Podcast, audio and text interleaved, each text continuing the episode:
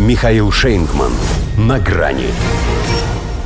А король-то Людовик XVI. Макрон попытался оправдать пенсионную реформу. Здравствуйте. На грани. А ведь когда-то философией предметно занимался, должен бы знать, что мысль материальна. Бредил же вслух войной высокой интенсивности. Вуаля. Пока без бомбардировок и траншей, однако армию к обороне резиденции уже подключил. Хотя на последних небывало масштабных маневрах ее не этому учили. Но верховному главнокомандующему нужно защищаться, а то что-то французы разошлись.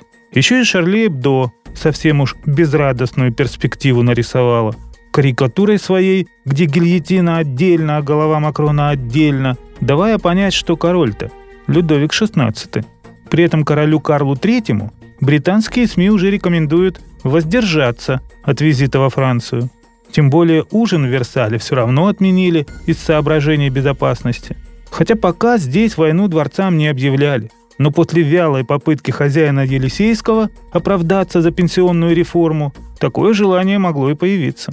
Это интервью – лучшее, что мог придумать Эммануэль Макрон, чтобы доказать, что рейтинг его не волнует.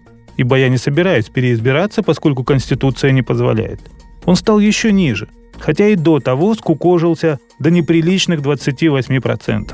Я бы тоже мог замести пыль под ковер, полагая, что метафорично выпятил он свое гражданское мужество и пустил эту пыль в глаза.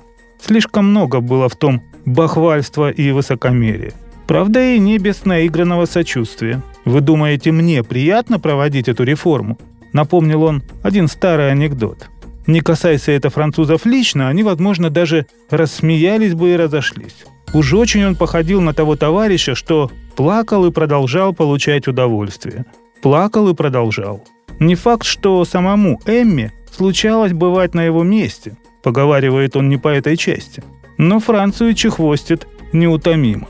Еще и «не остановлюсь», приговаривает. Толпа не имеет легитимности перед лицом народа, который выражает себя суверенно через своих представителей в правительстве.